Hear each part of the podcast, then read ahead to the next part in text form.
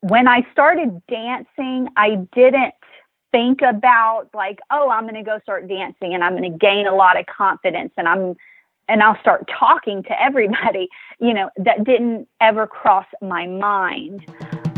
Whether you're a professional dancer or just started falling in love with belly dance, welcome to the Belly Dance Live podcast. Here, we are diving deep into all facets of belly dance world that cannot be found in a workshop or an audience seat. Every week, you will find new, honest, thought-provoking, inspiring, and educational conversation with top leading professionals of our industry.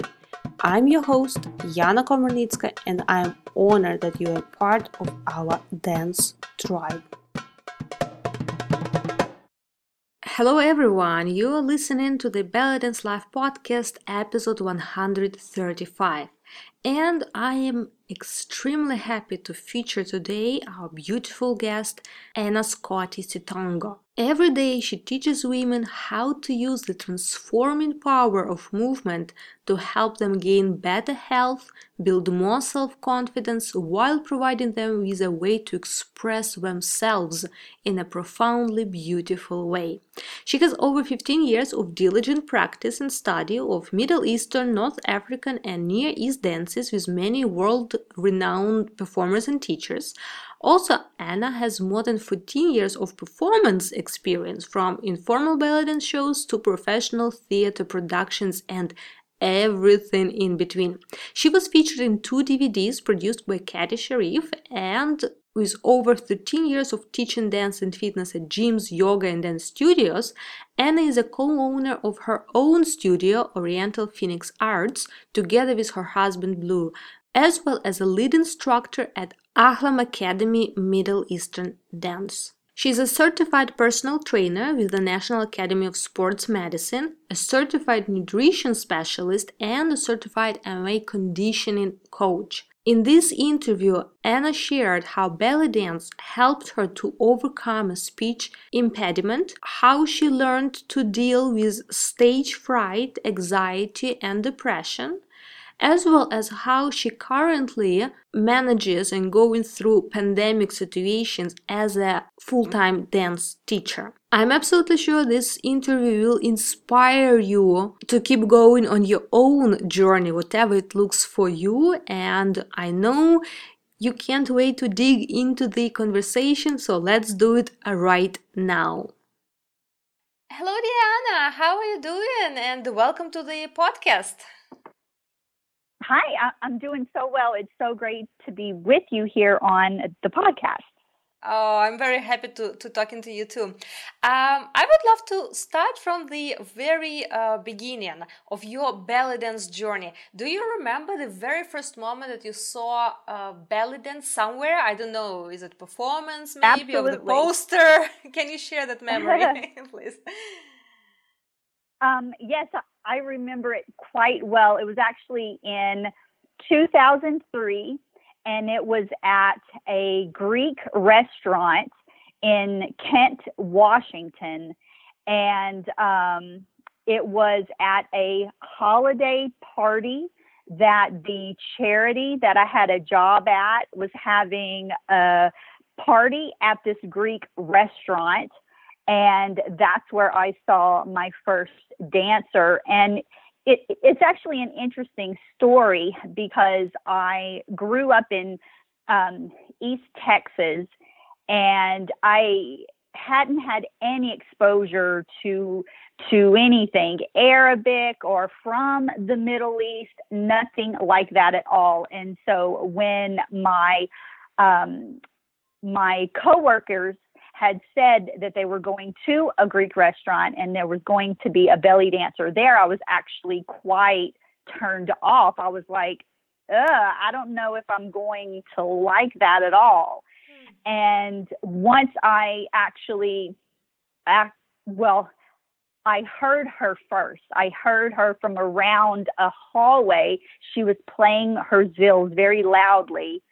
And I was like, what is this sound? This is the coolest thing. And I started to get so excited. And then she came out, and I was shocked because one, she wasn't young. She was already well into her 40s. Not that that's old because that's actually the age I am now, but she was in her 40s and she was just in this beautiful, elegant, glamorous dress. And it just blew me away. She was so tasteful in everything that she did. It was not what I expected at all. And she actually, during her set, got me up to dance with her.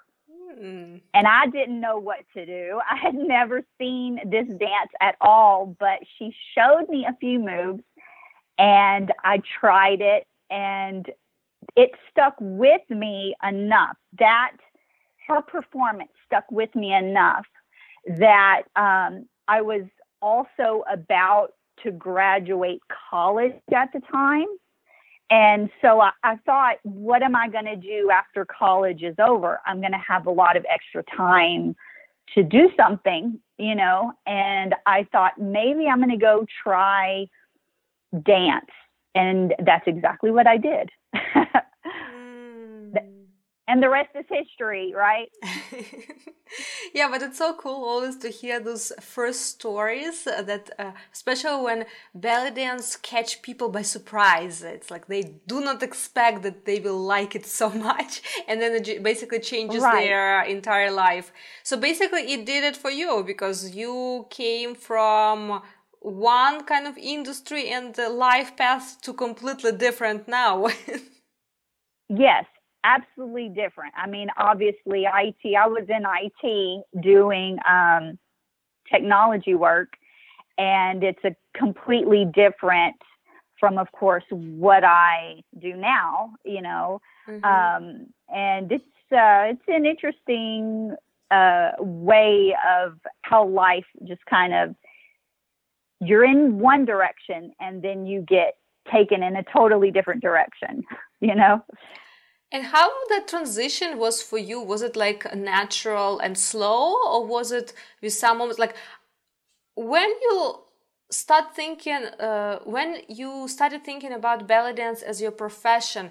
Were you excited? Were you scared about like switching completely like the uh, professions and uh, going from like uh, IT work to now like art and dance work? Was was what was that for you?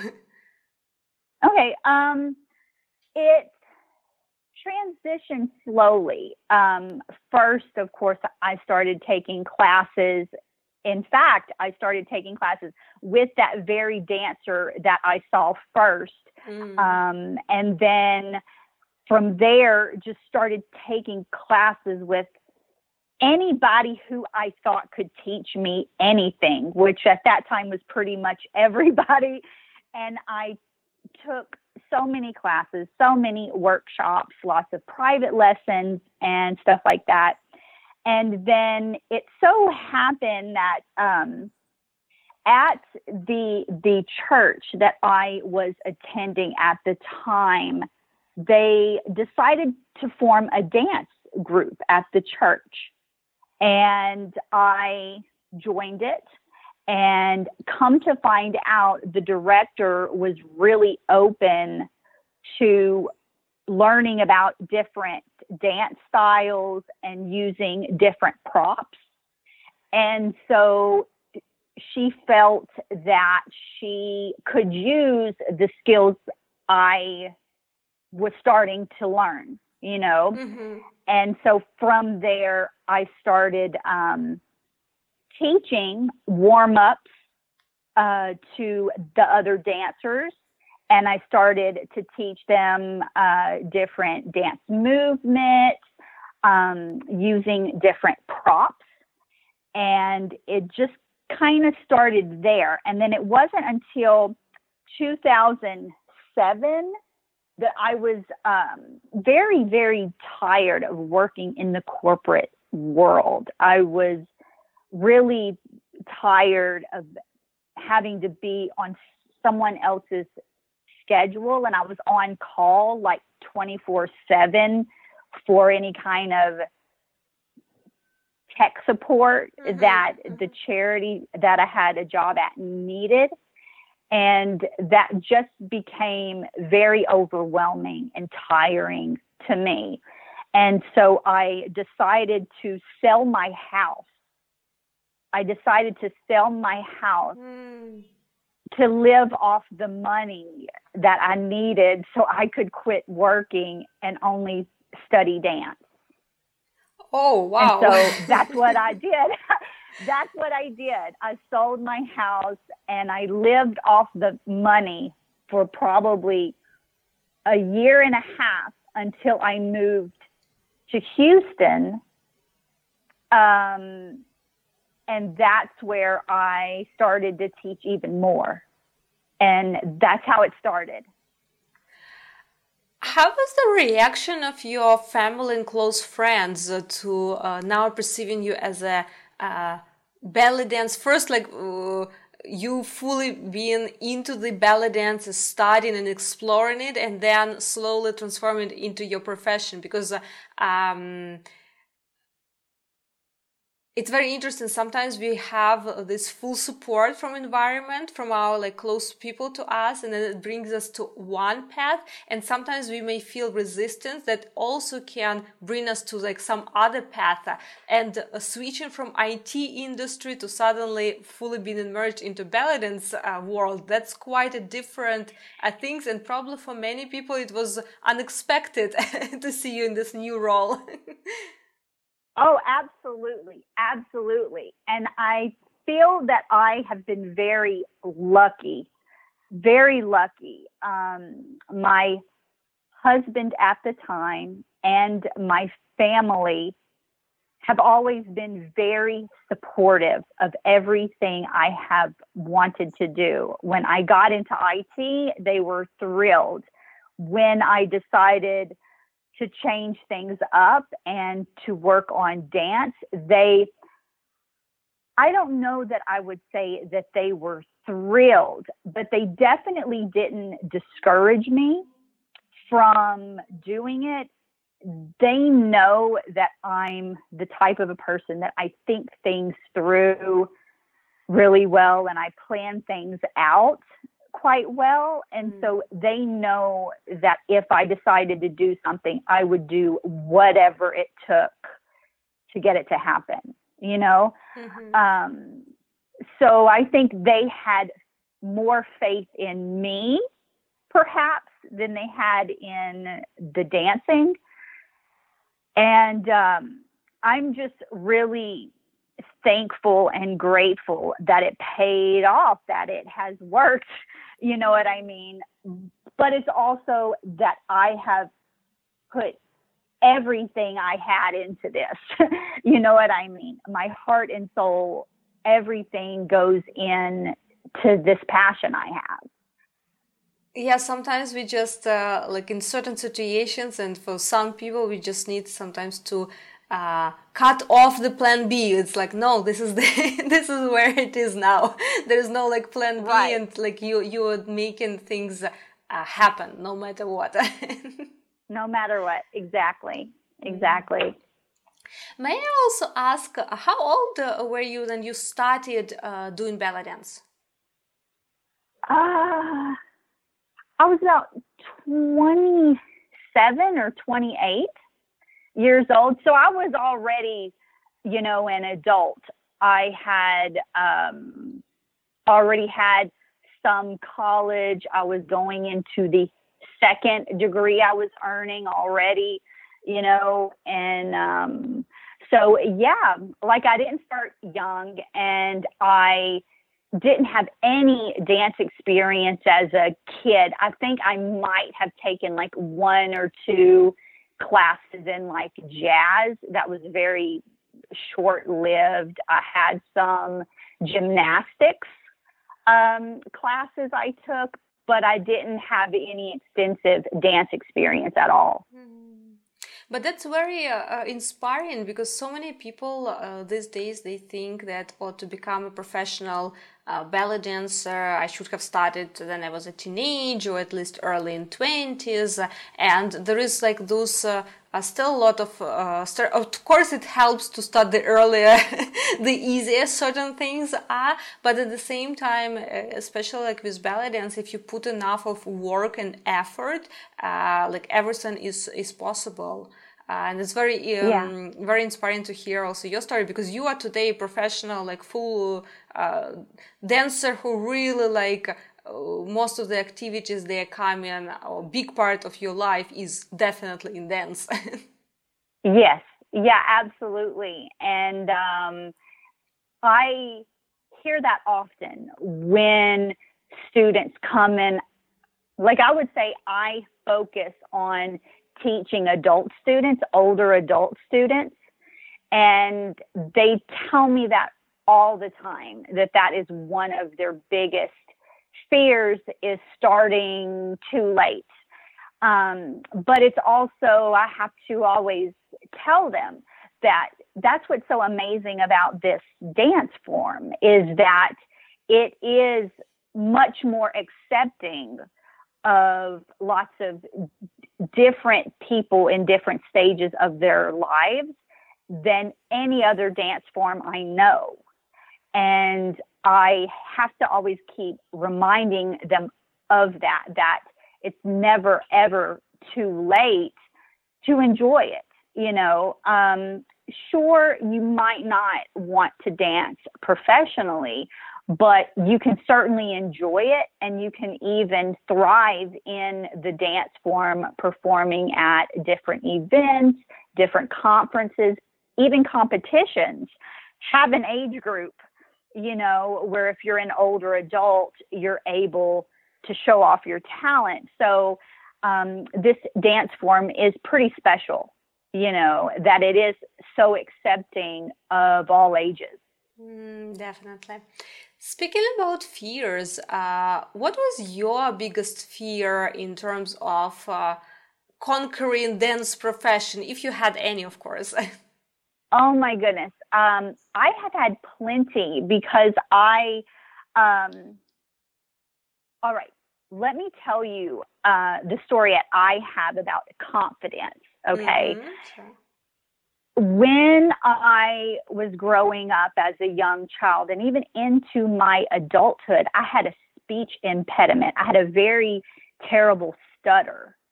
And so it, um, having a problem like stuttering, it affects you quite a bit because every time you open your mouth, it's there, right? And you struggle so much to just communicate, just to talk to people.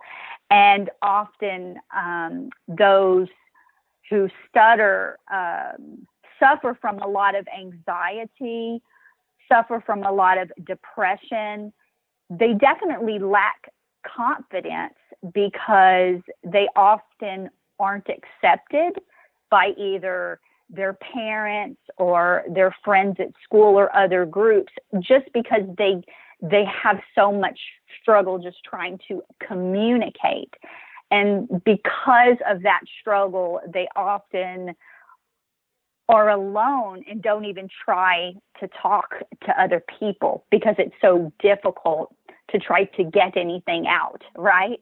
Mm. And so I had this problem growing up, and as I said, even into adulthood. And when I started dancing, I didn't think about like, oh, I'm going to go start dancing and I'm going to gain a lot of confidence and I'm and I'll start talking to everybody. Mm-hmm. You know, that didn't ever cross my mind. But my passion grew for the dance so much that I felt like I had to teach it, that I needed to e- express myself in that way, that I needed to share it with others. And so that really helped me to overcome the anxieties and the fears that I had about speaking to others. And eventually I was able to teach. And it, I started teaching, and sure enough, speaking became easier and easier for me. And I was able to uh, gain a lot more confidence by having the ability to speak freely and easily that I don't feel that I would have had the opportunity if I was doing something else. You know, belly dance has given me the opportunity to to say what I have to say in this world mm. that I don't feel that I could have had an opportunity, even in IT or even in other jobs I've had. I just didn't feel as passionate about those things as I do about this. That I felt that I have I have to get over the fear and anxiety because I have something to say to this world and it's belly dance, you know. Um, and so it's been a very strange journey. I didn't plan to have the dance form fix the problems that I thought I had, like the anxiety or the even the depression.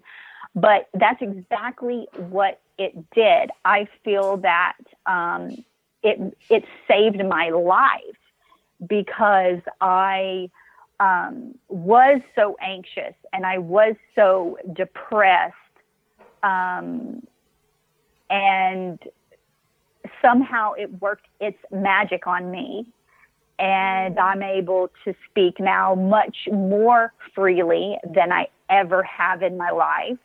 I'm able to speak to large groups, um, workshops, teaching workshops, teaching classes all week long, you know, and as a child, I would have never ever dreamed that I would ever do that. Never, never in my wildest dreams.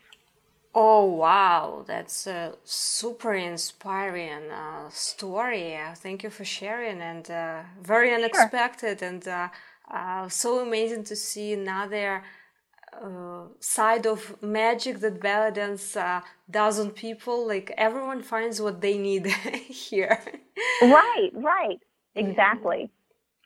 But speaking also about confidence, confidence is required not only uh, in the teaching area of belly dance, but also in terms of performing because uh, uh, maybe here we don't need to talk necessarily, but it's very uh, intimidating experience for many people to be uh, in front of the audience wearing belly dance uh, costume.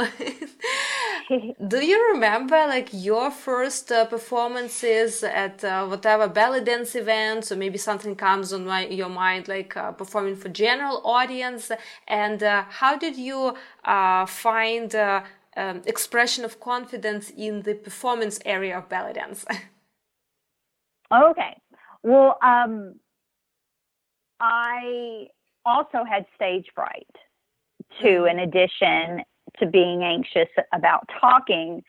I was very, very afraid of performing, and my teacher really had to encourage me quite a bit to get me out there and I did. I did. And I was scared to death. I would breathe heavily. My heart would palpitate. I was sweating. I turned red, flushing. you know, mm-hmm. it was really, really terrible. And I performed a few times and I had hoped it would get easier. And then I had made my first choreography and I thought, hey, I'm going to perform this. And I did. And even though I didn't do anything wrong, I felt I did okay with the choreography. I wasn't happy with what I did. Hmm. And I stopped performing for like a year. Hmm because I was so unhappy with what I had done even though everybody said, oh, you know, it was fine. It was your first choreography. You know, it's it's fine. Everybody tried to reassure me, but I just didn't accept it. So I uh, stepped back and was afraid to perform again. And I just kept dancing, uh, practicing dance, and going to watch shows. And eventually I started to become very uncomfortable watching all of my friends dance and grow as dancers until I became so frustrated. What am I doing? Why am I still dancing and still doing this, but I'm not using it? You know, mm-hmm. and so I thought I'm I need to get back in. I need to get back on stage. And so at that point, I decided, I said, okay, despite how I feel, I don't care how anxious I am. I don't care how afraid I am.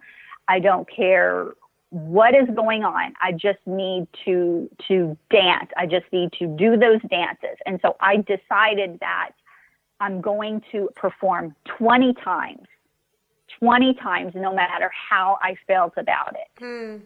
And so I started performing and doing another show and another event and another recital. And I would say about the 18th show, I took a turn and I started to feel better about what I was doing.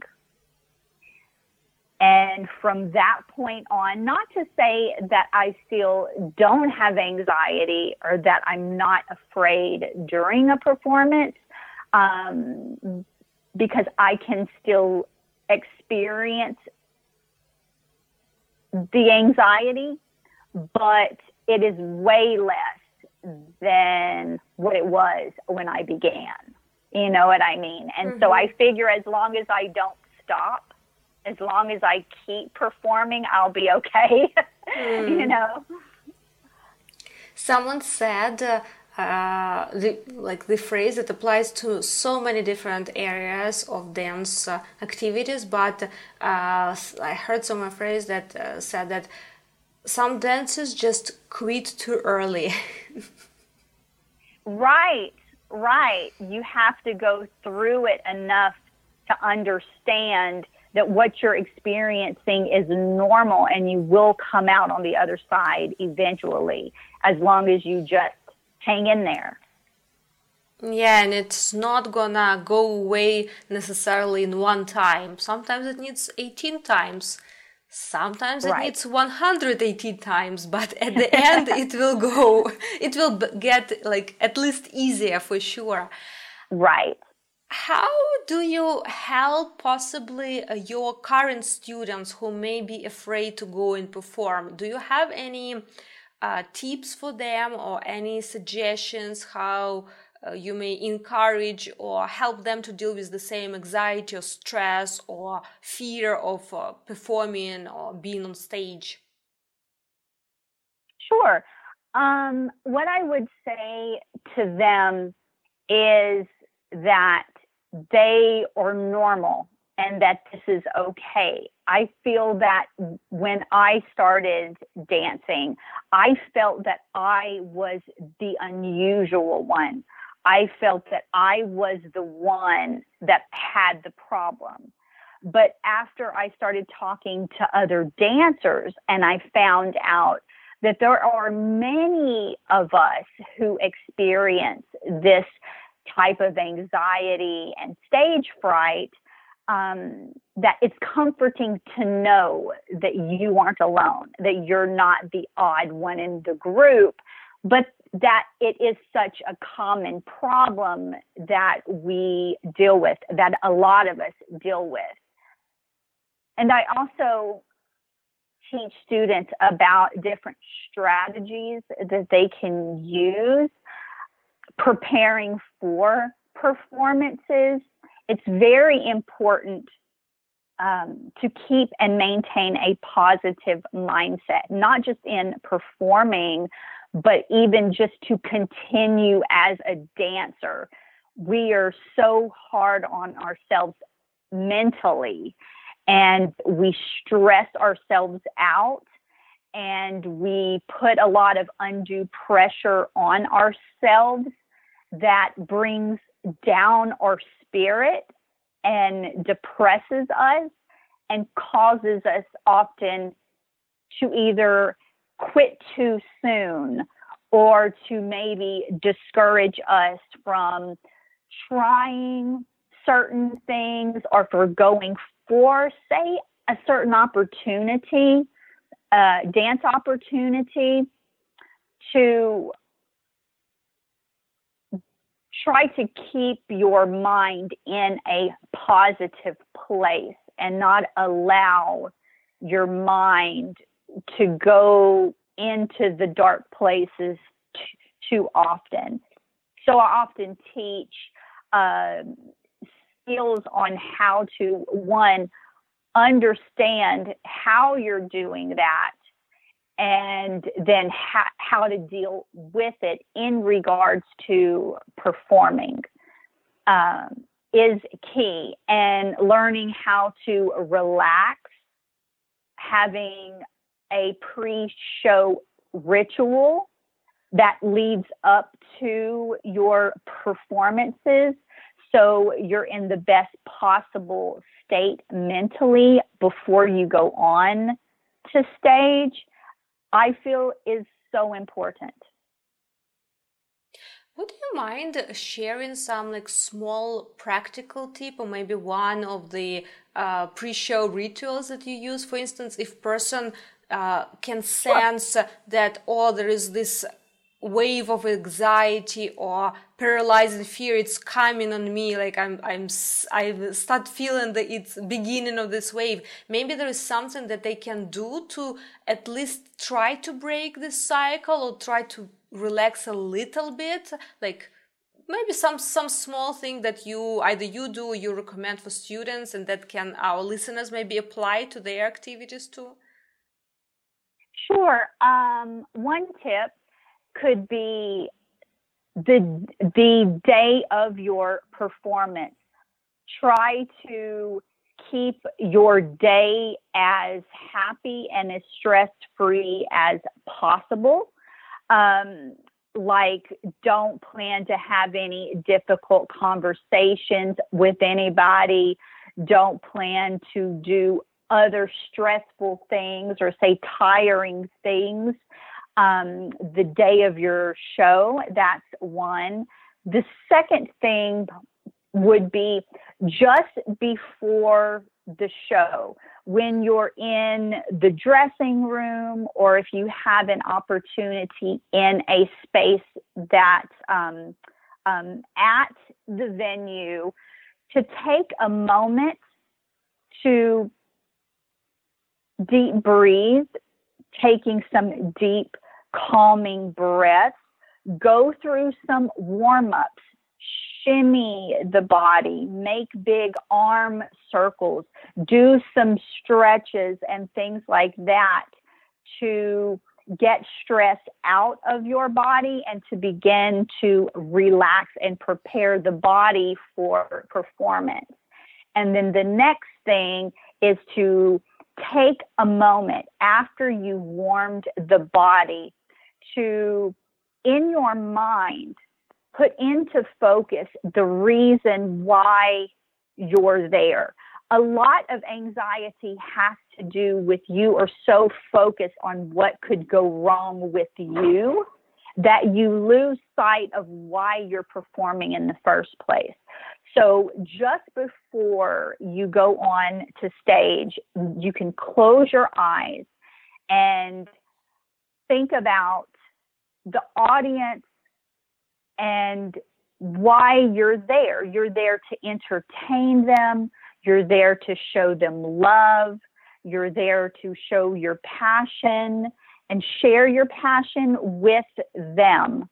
And so I find that setting that in my mind just before I go on helps me to take the stress off of myself and to put the love on and the intention on the audience instead.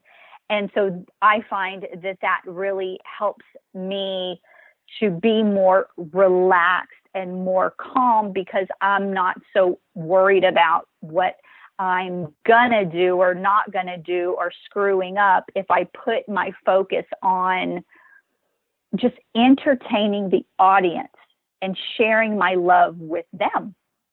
Hmm, that's so beautiful. And uh, yeah, definitely uh, shifting the focus on something positive and nice uh, can already relax and uh, just break the cycle of this uh, worriedness.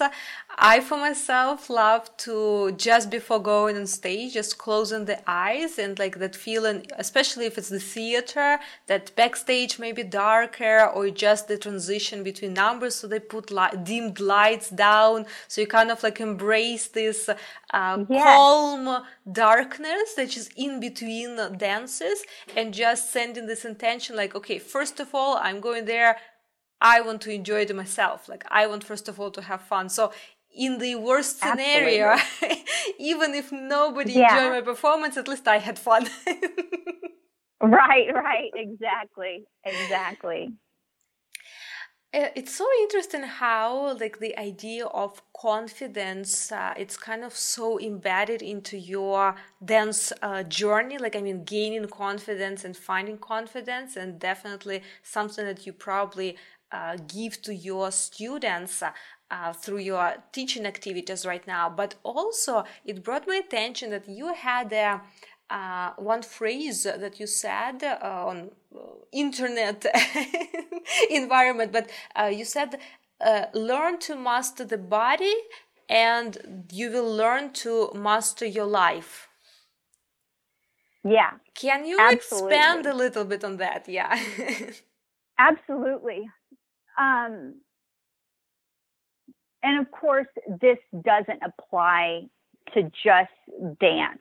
I feel that when someone takes the time to really master an art, that there is a process that has to happen. The person has to be vulnerable enough to accept the challenge and they have to be dedicated enough to continue. And so I feel that whether it's you're trying to be a chef or you're trying to be a dancer, or I have a husband who teaches Tai Chi and he has spent decades honing his skill, you know. And so that process of dedicating yourself to something really does change your life because in order to just continue, you have to make certain decisions in your mind, right? That no matter what happens, no matter how discouraged I get, no matter how afraid I get of certain aspects of it, I love this art so much or this trade so much that I'm going to do whatever it takes to overcome it to eventually become really, really good at it. And so you can't help but transform through that, I feel, in some ways, you know, because um, you will always have to fight what you would call, I guess, uh, you know, your inner demons, you know, your fears and your anxiety, uh, sometimes external pressures. Oh my gosh. Like I have been lucky. I have had encouragement from everybody I have known, but some dancers don't get any. In fact, they get a, a lot of flack and a lot of pressure to stop dancing, you know. And so I really am impressed by those dancers who overcome obstacles like that when everybody in their life is against it, yet they still uh, endure through and excel. And I think that's amazing. So I feel that when you do dedicate yourself and you decide to master something, that you're really deciding to take on your inner issues basically you know you're deciding that no matter what no matter how i feel i am going to do this anyway. Yeah and it's very uh, very inspiring that uh, how much the persistent and persistence and hard work can push us forward and uh, Right. There's always different versions of how much the uh, percentage of success is dedicated to talent, natural talent, and how much is to hard work. And there's different variations, but it's always the same idea that hard work and persistence is always more important than whatever natural, let's say, default settings you had. And that can apply to your body, to your, uh, confidence that you had before you start for instance dancing or your environment in terms like uh, is it supportive like people around you about your dream of dancing or not? That's of course very important and determines a lot of things but what is the most important is you and keep going on your path no matter what because that can overcome uh, anything else. Um, contribute or even improve or uh, not improve but let shine those things that might have been not visible in the beginning of your dance journey. Absolutely absolutely. In fact i feel sometimes um, when i get very talented dancers who are just easily moved don't have struggles acquiring technique or anything I find that those or the dancers that as a teacher I struggle with more because I feel that often the t- talented ones sometimes don't try as hard. They don't try as hard as the dancers who who who know that they're not as talented but are willing to work hard at it anyway and so I find that sometimes the talented ones feel that they can kind of quickly run through the technique and they're finished. They're like, okay, I've learned some techniques, so now I'm a really good belly dancer. And they kind of quit or they decide that they're done, you know, that I know, I guess, everything I need to know and they they go off and do things you know? Y'all y'all understand what i'm talking about when i say they do things. They go start professional gigging or start professionally teaching and they shouldn't be right? So i love the dancers who who are more humble and who who understand uh, that that they need more work and they are willing to do it. Those are my favorite students. Yeah, that's so true. And uh, uh, we often go into two different opposite extremes, either overestimating our uh, like knowledge, skills, and stuff, and thinking we know already everything, or uh, opposite underestimating and not acknowledging our achievements but always like uh, um, not seeing the good stuff and progress. And the trick is actually to find this balance that we can just keep uh, doing hard work but in a uh, positive uh, with a positive mindset and still seeing the goal uh, why we're doing it what for we're doing it and just keep going no matter what is around us. Right. Exactly. Exactly. Uh, you know, right now we are in a very tricky uh, period of time in terms of uh, world history, and uh, a lot of dancers may experience uh, like almost like a dance depression and lack of enthusiasm to dance and to keep practicing because we lost that uh, well there are many things going on like lost of social connection that we physical present in the studio. And for many people it's an important element why they're going to ballet dance classes or any kind of classes but also a lot of uncertainty in general in the world that can um, trigger some sort of anxiety that will kill the enthusiasm of actually dancing and uh, like trying to connect to your body or to, to joy. And even the fact that now we kind of really push to explore the space of dancing for ourselves rather than dancing for others. Right. Uh, first of all i'm really curious how the uh, pandemic times um, went so far have been going and are uh, going right now for you. And also in terms of your teaching activities and supporting your students who may right now actually experience lack of enthusiasm or joy uh, in dancing. Right. Right right. Well it's very hard to have any expectations right now. I think that generally we need to be open and not have any expectations because I feel that if we think we're going to accomplish something or think we're going to create something or think we need to do something and the world around us is so crazy and everything is falling apart and there could be even issues with um, job loss or somebody that they know is ill, there's a lot of uncertainty right now. And so I feel that it's better to kind of cruise at this point, to kind of go along going with the flow rather than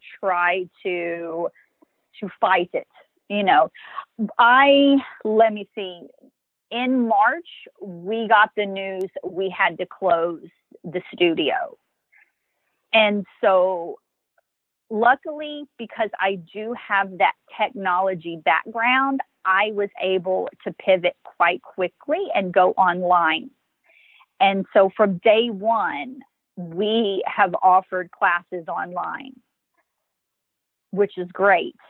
And then in May, we were able to open up again to a small degree. And then in a few weeks, we were able to open up even more.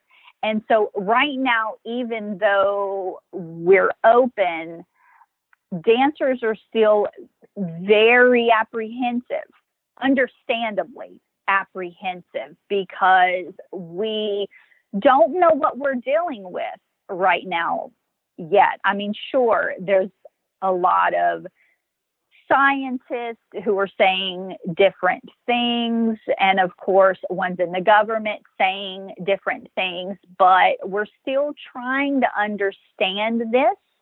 And I totally understand dancers' apprehensions to to join back in at the school in person so we have decided to go ahead and continue our classes online. In fact, I'm thinking we're just going to do it indefinitely at this point. So that way, if a student wants to study in our program from anywhere in the world, they could, you know. So that's a great aspect of it. Um, it's tough though. You know, like I see other dance studios struggling. Either they aren't offering online classes or they haven't uh, opened up yet at all. You know, and I respect everybody's choice. You know, I feel that different studios and different teachers need to do what's best for them and their students based on what their students' needs are right? And so that's exactly what I feel uh, we have had to do to gauge how our students are doing, constantly checking in with students and seeing how they feel and using them as the guide because like as a teacher and as a studio you can't pressure them you can't force them to come into the studio you cannot force them to stay home but if we provide options different options and flexible options then that at least allows more students to stay connected and to take part. Hmm. And did your teaching focus uh, changed, uh, like compared to what you were focusing in the class? I mean, even uh, before and now, because uh, I was just curious, since many teachers they uh, sometimes for certain classes give uh, a lot of goal oriented uh, tasks or like we need to prepare choreography for like the show for recital for uh, like or in just we just need to finish choreography. Uh, and now it's a lot of also uncertainty like what for those choreographies right now. So i don't know for you uh, maybe change something maybe not but i was curious if you adjusted um, any focus that you uh, put your students attention to both like in physical classes like in studio and online specifically because of this current uncertain situation well i have been lucky that most of my curriculum is taught workshop style so each class is its own little you know, individual class. And so it isn't progressive. And at the time when we were asked to shut down, we were in between classes that are taught progressively. So it was easy just to not start the progressive classes and then to continue the classes that are individual, right? so I was so lucky, and I'm seeing like out in the Western dance world where their whole programs are designed around shows and mm-hmm. recitals. And so they are really struggling so much to to have something because of how their programs designed, you know, that it all revolves around the shows, but here we didn't have a show coming up. And so we were just in the middle of of planning the next session. And so I feel incredibly lucky that that that isn't how I run the studio because if I would have been running the studio that was designed around an event, I felt I would have been totally screwed. Frankly, you know what I mean? I would have had a tougher time. But um, how how I usually teach with the classes being so individual workshop style, it was very easy to transition to online very easy. Mm. Yeah, I was just uh, curious. Maybe now you choose specific topics with this idea that, oh, many students may experience this uh, kind of like anxiety or depression due to the current uncertainty in the world. Uh, so that's why I was curious, mm-hmm. like, to know, like, if you maybe shifted or now you're more um, thoughtful on which like topics for those mini workshops uh, uh, to choose for, for your classes these days. so that's why I asked the question. Sure, sure, sure. I feel that in times of uncertainty, which right now times are really uncertain, that the best thing to do is to go back to the basics because I don't feel that people really have the brain capacity right now to really deal with anything new or to deal with something special or you know what I mean like they they don't want to have to do something else you know or to do something new because their brain is already occupied with stuff you know, with anxiety and depression. So I think just offering offering just a good solid class that they can move and sweat and get the stress out is the best thing for them right now to me you know? Um, certainly i mean there is so much opportunity if a dancer wants wants to um, to experience something else there are so many great instructors right now that are offering something special and different online. So I definitely encourage students to to explore different teachers and different classes and stuff like that, you know. Um, but I think for me, we just need to keep the community together and we just need to focus on just getting the stress out of our bodies. You know, staying connected and de stressing, I think, are the top priorities right now instead of trying to ask anything special of dancers because our brains, you know, are on other things right now, frankly. You know, it's on survival. you know what I mean? It's on survival at this point. Yeah, that's yeah. so true. Like I like how you put it. The distressing it's one of the goals right now. Well, talking of age, I also cannot yeah. skip the opportunity to ask some of your tips from the point of view of uh, nutrition to help to dancers to decrease the level of stress because I know that you are certified nutrition specialist and maybe oh maybe you have a couple of tips or suggestions like generic of course everyone will be individual and the nutrition plan for everyone will be individual but somehow like from I don't know if there are many anything like from dance point of view also that you kind of pay a special attention to the nutrition and what you suggest to maybe help your students uh, with some tips uh, advices or uh, and maybe now you can have like uh, some suggestions for dancers especially in the terms of like surviving pa- pandemic and uh, uh, distressing our our life these days. Sure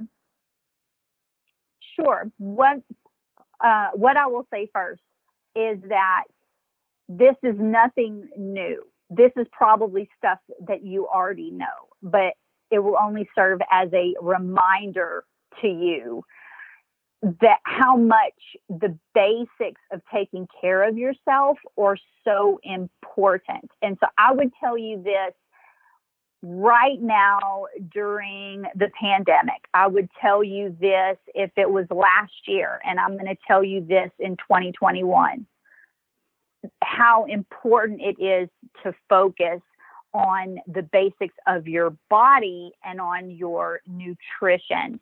Meaning, are you getting enough sleep? You know, is is the current stress that you're under whether it be a pandemic or it be your employment. A lot of dancers also have regular day jobs too. Are you getting enough sleep? You really should make sure that you are getting enough, not staying on your phone late at night, you know, and doing all of that. You need to decide to to get enough sleep, making sure that you are hydrated enough with the right fluids. Like you definitely need pure water. You know, you need to avoid drinks that are like caffeinated or artificially sweetened, stuff like that, right? You want to make sure that you're hydrating yourself with the best liquids you can find, which is usually pure water, right? And then you also want to, especially right now during the pandemic, it's thrown our schedules off quite a bit. And so, like your kids are at home, if you have children, your kids are at home, you may be working at home now, and you're not keeping the same schedule maybe try to to get back onto a schedule again. It doesn't really matter what time it is, but just letting your body experience the certainty of having a schedule. That's going to also help to cal- calm you down because if your eating schedule and your eating habits are all over the place, you're not sleep, sleeping enough and you're dehydrated, your body doesn't feel stable and confident. And so I feel that eat, eating and drinking in a way that's very scheduled out will make your body feel more at ease. And that will also, in turn, help to ease your mind as well. Because sometimes something could be, your body could be stressed out, and you may be interpreting that or sensing that in your mind rather than from your body. And so sometimes the anxiety actually isn't anxiety of the mind, it's anxiety from our bodies being discontented, you know. Um, so, stability, stability in your sleep, stability in your hydration, stability in your eating habits, I would say, or important. I'm not going to even go into like, you know, try to reduce sugar and try to eat the right foods and all that. I think that may be asking too much right now, mm. you know, of anybody. You know what I mean? We're not judging anybody right now, you know, but start at the bottom. Start with the basics first.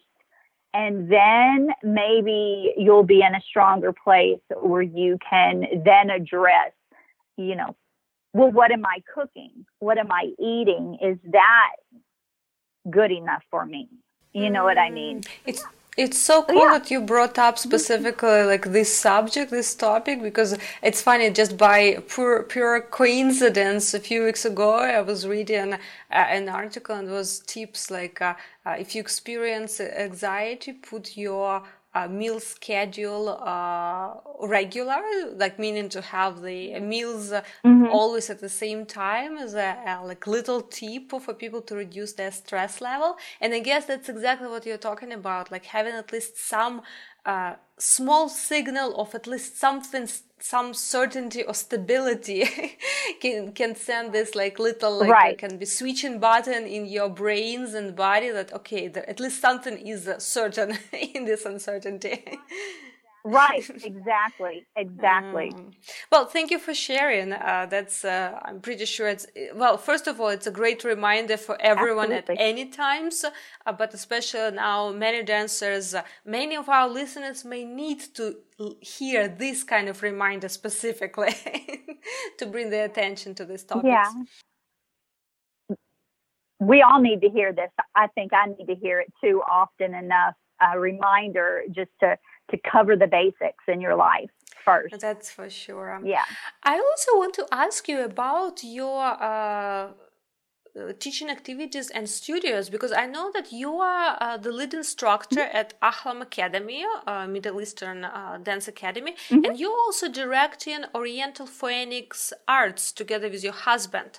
So, as I understood, it's kind of like two Correct. different like studios uh, uh, establishments. But can you tell a little bit, like, first of all, uh, like what is the focus of each, and how is it to direct one of the studio together with your husband and do like partnership uh, coordination like that okay sure well um think about um oriental phoenix arts as the studio itself as the actual location all right and then ahlam academy is the program within the studio at I ah, teach. Okay. Okay. And yeah, yeah. And so of course, Ahlam Academy, I also have stuff online as well. That's an extension of the program within the studio. And um, yeah. And uh, what other uh, programs are in the uh, Oriental uh, Phoenix Arts Studio, like space? I mean, um, my husband has a kung fu and tai chi program that he teaches his classes. And so it's been very helpful having him also within the studio because he teaches his classes, I teach my classes, and so we're sharing the space t- together, which is really great. And so we've been open for six years. Six years. We opened in July 2014. And um, that has been an experience. I believe we could have a show on just running a studio or trying to run a studio, you know, uh, because uh, there's so much to learn when you're dealing with that element of the dance, you know, that's way beyond just technique or even professional dancing. Professional dancing is a business in itself, but then running a studio is a whole other ordeal, you know.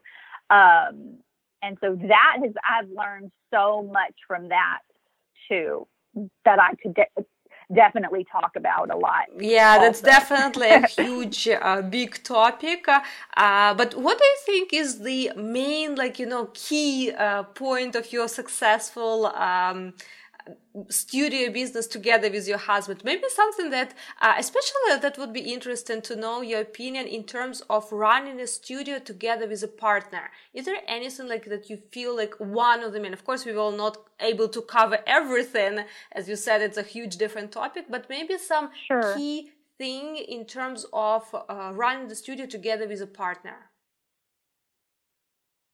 Wow. Well let me see I feel that that has been also a big challenge, you know, because it's probably one thing if say you're you're starting a studio with someone who who who is say a distant partner but blue and i are married right? Like we're together all the time. And I would say that the hardest part has been where do we where do we start and stop working on the business? Because it's like we we drink it we breathe it we eat it. 24 7 our life is the studio.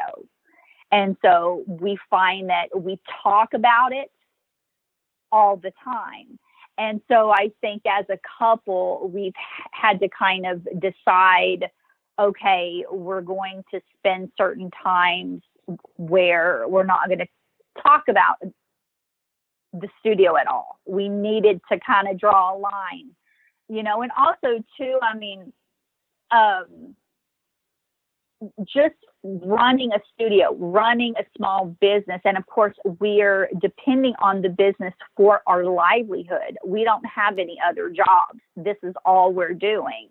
And so you have a lot of pressure to make it work. And so I feel that we've had to really learn how to work together better and how to tr- treat each other in a way that doesn't always put pressure on the other spouse, you know, because there's like certain roles that I have in the studio and then certain roles he has. So sometimes those roles cross and cause friction. And so we have to be careful to keep things, certain things, this is just business, and then here's where the business ends and we begin. You know, so it's a constant tightrope there that we have to walk. And so it has definitely been both challenging and at the same time blessing as well because we get to spend literally all of our time together. And I really enjoy spending time with my husband. Luckily, that's the situation because I figure if you didn't like your spouse and you were stuck with them running a small business, that that would be a very terrible situation. So it's a good thing um, that we do enjoy spending our time together so much. So it's easy, you know, um, to run the school and to do that together. That's also a very nice way to put it. Uh, like where is the work and where uh, starts we we start. That's a nice way. Yeah. Yeah. Well, thank you so much for so many uh, so inspiring and useful tips that you shared uh, today with our listeners and even like so inspiring stories that uh, you were open to uh, to share from your own experience uh, in dance in li- and life. And uh, uh, that's definitely something that many of our listeners definitely need to hear in general, but specifically at this point of of what is happening in the world too. So thank you so much for your time. You're welcome. It was so great to talk to you mm. today. And before I ask our uh, final uh, traditional question of the podcast, uh, where can our listeners actually follow you, find uh, more stuff about you, and if there are any projects or news that you would like to uh, announce uh, today with whoever is listening to this conversation? sure, sure. Um, they can find all the information that they need on my website, alamacademy.com. And actually, very, very soon, it is being edited right now. I have a new book that's going to be coming out that's called The Art and Business of Belly Dance Performance. And that should be coming out a little later this year. And if listeners want to learn about that, they can definitely go onto my website and sign up for my email list, and they will be notified when that comes out. So exciting! So awesome! I'm so excited. Well, I will Yay. definitely add also links to your social media and website to the show notes of this episode. So, uh, all our listeners, you know, you can keep an eye easily via those uh, links with, uh, on activities of our guests and follow now very exciting upcoming news. uh, well, thank you once again for your time and being on uh, the podcast today. And I would love to sum up our conversation with a traditional question that I ask every guest uh, who is featured on the podcast. And it's so exciting also to hear different and sometimes similar answers to this question. And the question is Sure. What makes you fall in love with belly dance again and again so you keep doing it for so many years? Hmm. the music and how it makes me feel. Like I fall in love every time I hear it. And that's it for today, guys. But before you go away, don't forget to screenshot this episode and share it with your friends. And if you post it on social media, please tag me and our guest because we love seeing who is listening to the podcast. Thanks for being with us, and I'll see you next week. Same time, same place.